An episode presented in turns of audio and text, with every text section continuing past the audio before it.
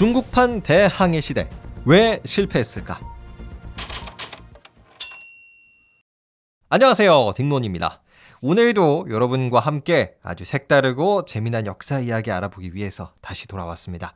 바로 중국판 대항해 시대인데요. 사실 우리가 대항해 시대를 떠올리면은 유럽이 주도해 나갔던 특히 스페인과 포르투갈이 바다로 나가면서 콜럼버스가 신대륙을 발견하는 등 이런 유럽의 이야기로만 알고 있는데요. 사실은요, 콜럼버스보다 무려 100년 가까이 먼저 중국이 대항해 시대를 열었었습니다.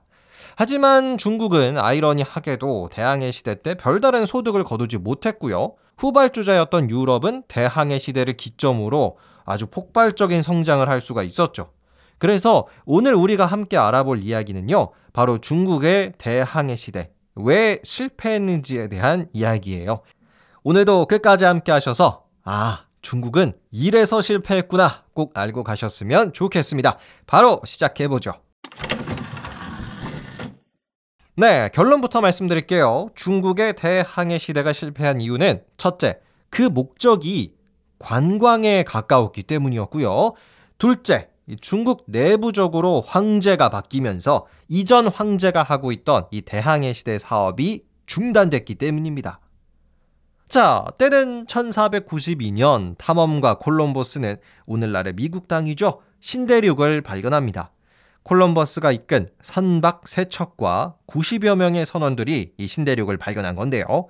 하지만 이보다 90년이나 앞서서 중국에서는 엄청난 규모의 대항해 프로젝트가 시작이 됐어요. 콜럼버스와는 솔직히 비교도 안 되는 규모이고요. 어, 바로 1403년 정화의 대원정이라고 불러요. 당시 명나라의 황제였던 영락제가 말합니다. 여봐라, 정화를 사령관으로 만들어 우리 명나라의 군함들을 바다로 보내라. 더 넓은 세상에 무엇이 있는지 보고 오너라. 네, 1403년 오늘날의 중국은 전 세계에서 가장 먼저 대항해 시대를 열었다고 평가를 받습니다. 음, 이게 가능했던 이유는 당시 명나라가 유럽의 그 어떤 나라들보다도 더 크고 더 좋은 배 만드는 기술을 갖고 있었기 때문인데요. 이 당시 유럽의 최대 배 크기가 한 길이 30m에 500톤의 무게를 가진 배였대요. 근데 명나라의 배는 유럽보다 한 3배 이상 컸어요. 길이 150m, 무게는 1,500톤이었죠. 아, 그리고 콜럼버스가 신대륙을 발견했을 때 뭐 선박 세척 90명의 선원 요게 다였잖아요. 하지만 명나라에서 시작된 이 정화의 대원정 같은 경우에는 유럽의 항해 규모와는 좀 차원이 다릅니다. 항해에 동원된 선박이 한 번에 무려 300척이 넘었고요. 그 인원은 각종 군인들을 포함해서 3만 7천 명 수준이었어요. 배 300척의 인원은 3만 7천 명. 뭐 유럽과는 another level이라고도 볼 수가 있었습니다. 그런데 정말 이상한 거는 명나라가 이렇게까지 거대한 함대를 바다로 보내긴 보냈지만 거의 소득이 없었단 말이에요. 아, 이 명나라가 배를 멀리 못 보낸 게 아니냐, 뭐 명나라 배가 한 일본까지밖에 못 간 게 아니냐라는 생각을 하실 수도 있는데요. 그거는 또 아닙니다. 이때 명나라는 인도, 페르시아를 거쳐서 아프리카까지 다녀왔어요. 중국에서 시작해서 아프리카까지면 굉장히 멀리 다녀온 거죠. 하지만 중국이 실패한 첫 번째 이유가 등장을 합니다. 이렇게 거대한 규모의 멀리까지 다녀왔지만 당시 명나라가 대항해를 시작한 그 이유가 관광에 가까웠기 때문이에요. 유럽의 대항해 시대를 보면요. 특히 포르투갈과 스페인이 주도를 해나갔죠. 대표적으로 스페인의 탐험가 혹은 정복자라고 불리는 에르난 코르테즈는 오늘날의 멕시코 땅 아즈텍 문명을 발견을 합니다. 그리고 이 발견에서 사실 끝난 게 아니라 코르테즈는 그 멕시코 땅을 스페인의 식민지로 만들고 거기에 있는 원주민들은 다 죽이고 금도 빼앗고 노예로 만들고 스페인의 발전에 도움이 될 만한 것이라면 원주민들의 모든 것을 빼앗았어요. 왜냐하면 실제로 스페인은 돈도 없었고 자원도 필요했거든요. 하지만 명나라의 대항해에서는 뭐 이런 상대방 국가의 무언가를 강제로 빼앗는 모습을 거의 찾아볼 수가 없습니다.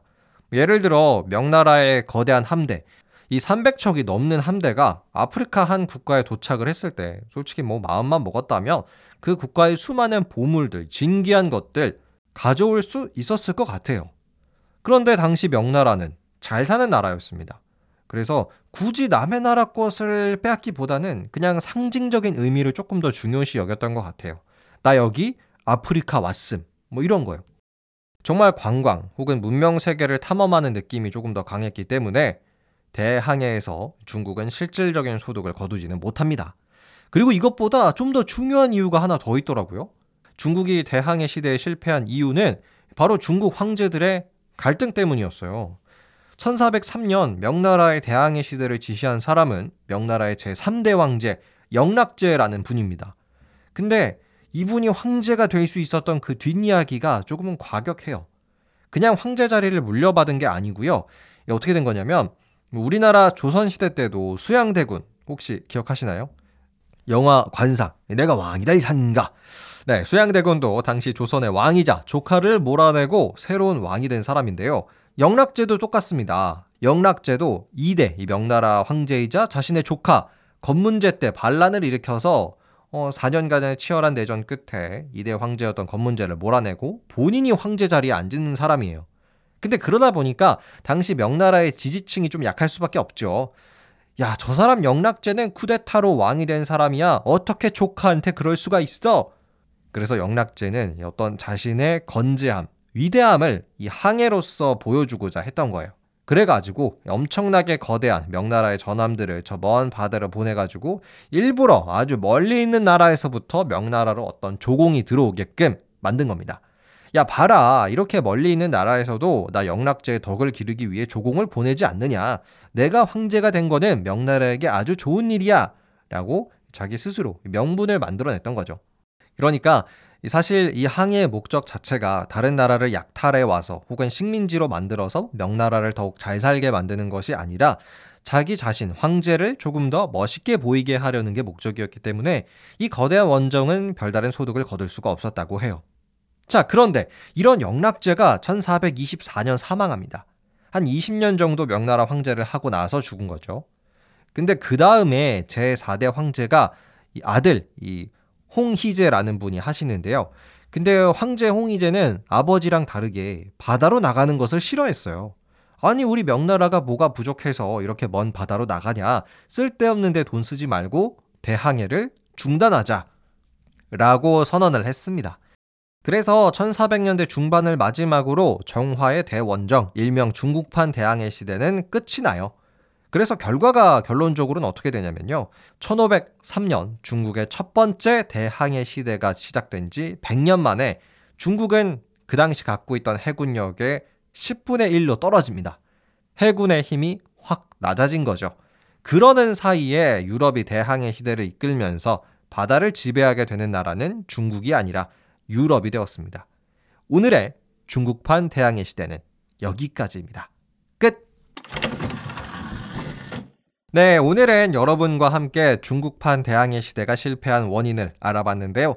우리는 여기서 두 가지를 기억할 수 있을 것 같아요. 일단은 유럽보다 먼저 중국이 대항해 시대를 시작했었다.